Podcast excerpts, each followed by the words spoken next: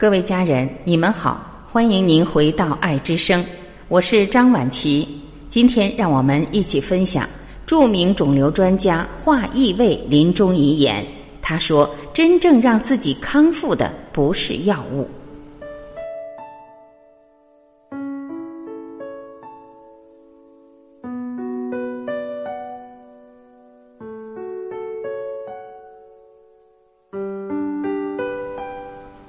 疾病是一种生命现象，需要找到发病的本质，然后对症下药。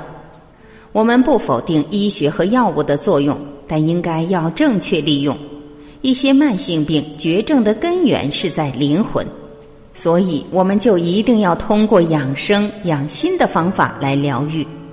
下面让我们一起来了解一下华义卫，湖北省浠水县人。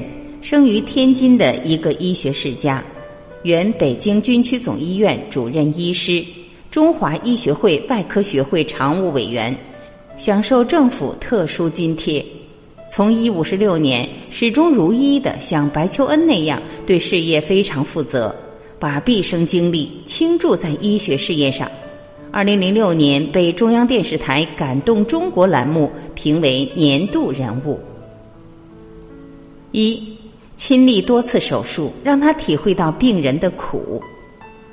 我从前做了那么多手术，但对术后病人的痛苦体会不深。没想到情况这么严重，没想到病人会这么痛苦。这是名医华义卫临终前留下的话语，这也是他留给世人最后的警示。华义卫是新中国第一批八年制医学毕业生。也是退休后每年还做很多台手术的老医生，周围人对他的回忆是：天亮为病人查体前，他总是先搓热双手，捂热听诊器，尽可能的少暴露病人的身体；在给病人动手术前，他总是在电梯口等候病人，让患者在麻醉前看到医生。医生如何面对死亡？他们也是病人，但出于职业习惯。他们可能仍然在思考关于疾病的问题，化异味的临终感悟也让我们认识到现代医学有限的事实。如果能治愈，那就努力去治愈我的患者；如果治愈不了，那就尽力减轻他们的痛苦；如果什么都不能做，也要让他们感觉到我们怀着对生命的敬畏，尽力帮助他们。比如华义卫大夫，他让人肃然起敬。二零零五年七月二十五日，手术室与往常一样安静。华主任做完一例甲状腺肿物清除手术，患者得救了，华义卫却病倒了。也许患者并不知道，七十三岁的华主任此时已是胃癌晚期，他是在带病履行一个医生的职责，这也是华主任做的最后一例手术。告诉那位预约患者，我不能为他做手术了。行医几十年，从未失约的华裔卫，在病榻上让同事向患者表达他的内疚。华裔卫二零零五年七月因胃癌住院，八月接受全胃切除手术，接受化疗，出现肠梗阻。那段时间，他的饭量突然减少，消化差。检查身体后，他马上诊断自己患了胃癌。进一步检查发现，居然已经到了癌症晚期。华义卫只好接受常规处理，做了全胃切除。但术后，华义胃反流特别严重，食道总是烧得疼，嗓子常被呛得发炎，连耳咽管也被刺激得很疼，人只能半卧。全胃切除的痛苦还没结束，下一个痛苦接踵而至。为控制癌细胞的扩散，他接受了腹腔热化疗，一周化疗两次，一个月内共做八次。化疗期间，华义卫呕吐的特别厉害，无法进食，只能靠鼻饲管输点营养液。他和家人都认为这是化疗的反应，扛过去就可以恢复进食了。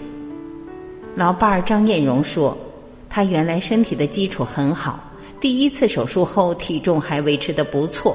如果不做化疗，慢慢恢复饮食，也许能恢复的好一些。但是化疗把他彻底搞垮。没想到更大的痛苦正悄然走进化异位。化疗结束两三周，化异位仍旧恶心呕吐，胃肠造影发现已发生回肠末段肠梗阻。随着肠梗阻日渐加重，后来连大便都没了，腹胀呕吐更为严重。不仅没恢复饮食，连鼻饲营养液都进不去。在疾病折磨下，化异位出现了心功能不全、全身水肿、肝、肾功能均不正常的状况。二零零六年一月份接受肠梗阻手术，手术失败，造成腹腔感染等并发症，肠液等流入腹腔，造成严重感染，肠道已不可能恢复了。这时，即便没有癌症，人都很难活下去了。后来，华异为身体彻底衰竭。医院为他安排特护组，华异位由 ICU 病房转回到肝胆外科。他对战友们说：“我的病已无力回天，不要再用昂贵的药品，让我稍稍减轻痛楚就好，为国家省一点。”这是一生没给组织提过任何要求的华异位最后提出的一个请求。当时术后的华异位浑身插满了管子。有静脉输液的管子，由于他不能吃任何食物，因而全靠各种营养液支持着。有气管切开导管，用以帮助呼吸。每根管子都有两根管子套在一起，要防止发生错位，使管内液体外流时引起感染。还有导尿管等。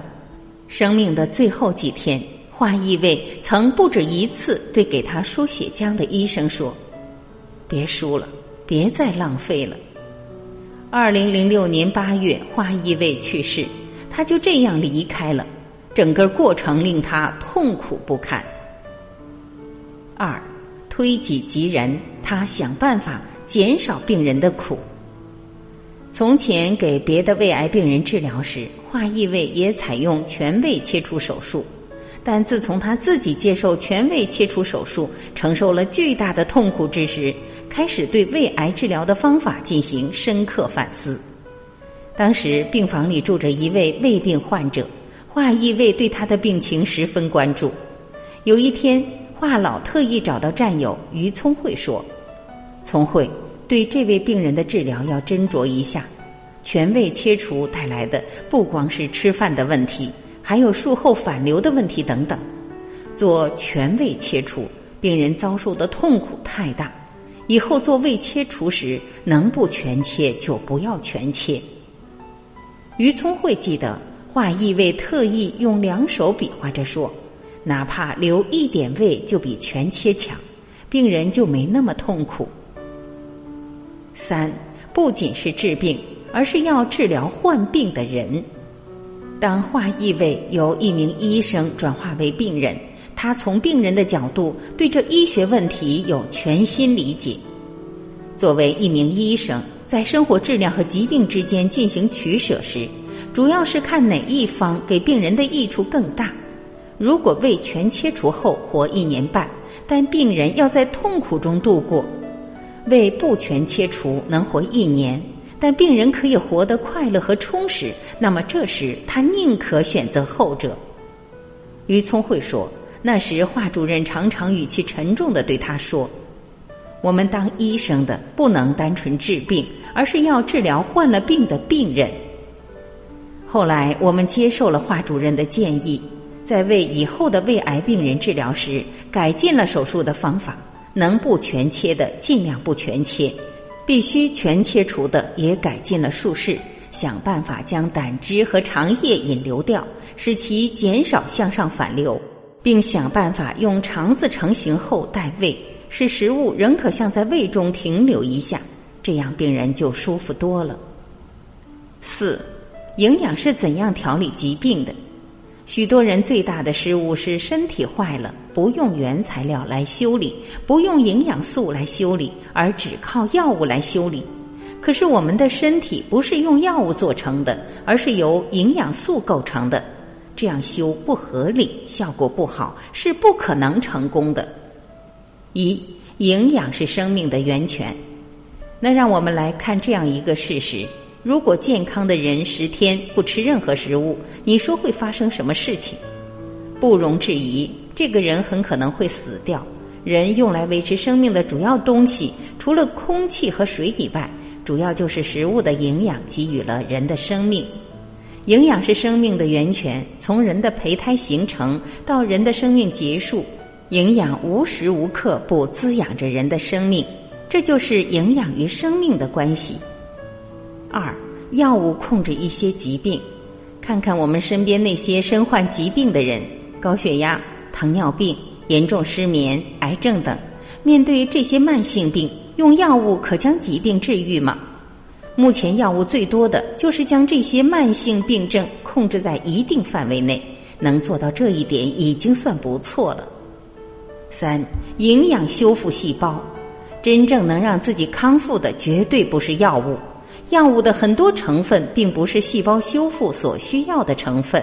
而一旦给足时间，给足营养物质，如蛋白质、维生素、矿物质、脂肪等这些人体构成所需要的材料，人体就会启动自我修复的过程。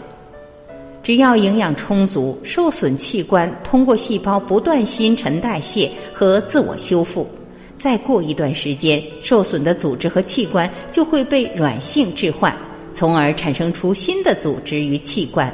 很多的疾病都有机会彻底康复。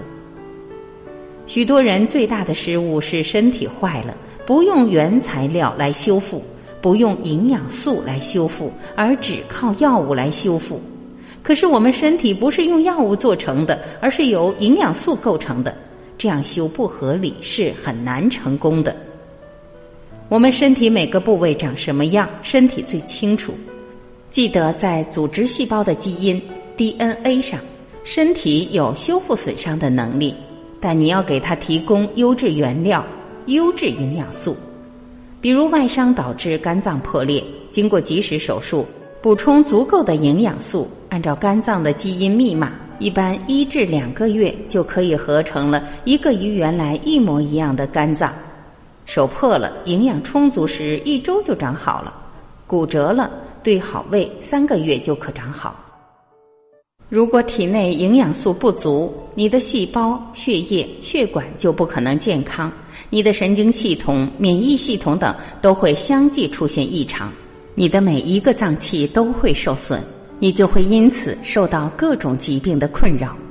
所以，均衡营养非常重要，其重要性远远超过很多人的想象。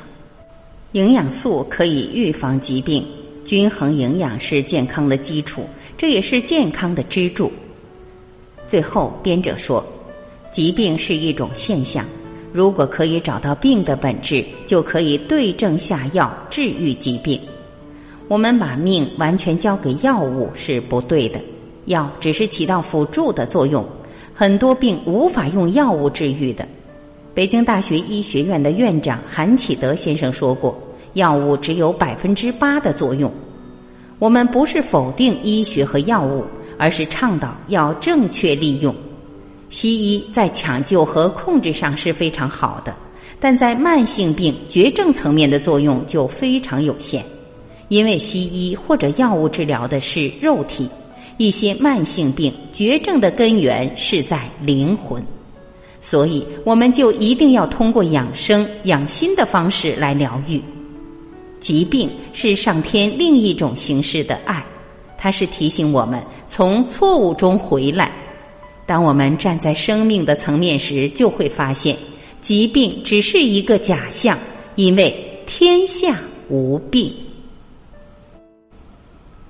感谢您的聆听，我是婉琪，这里是爱之声。今天我们就分享到这里，明天再会。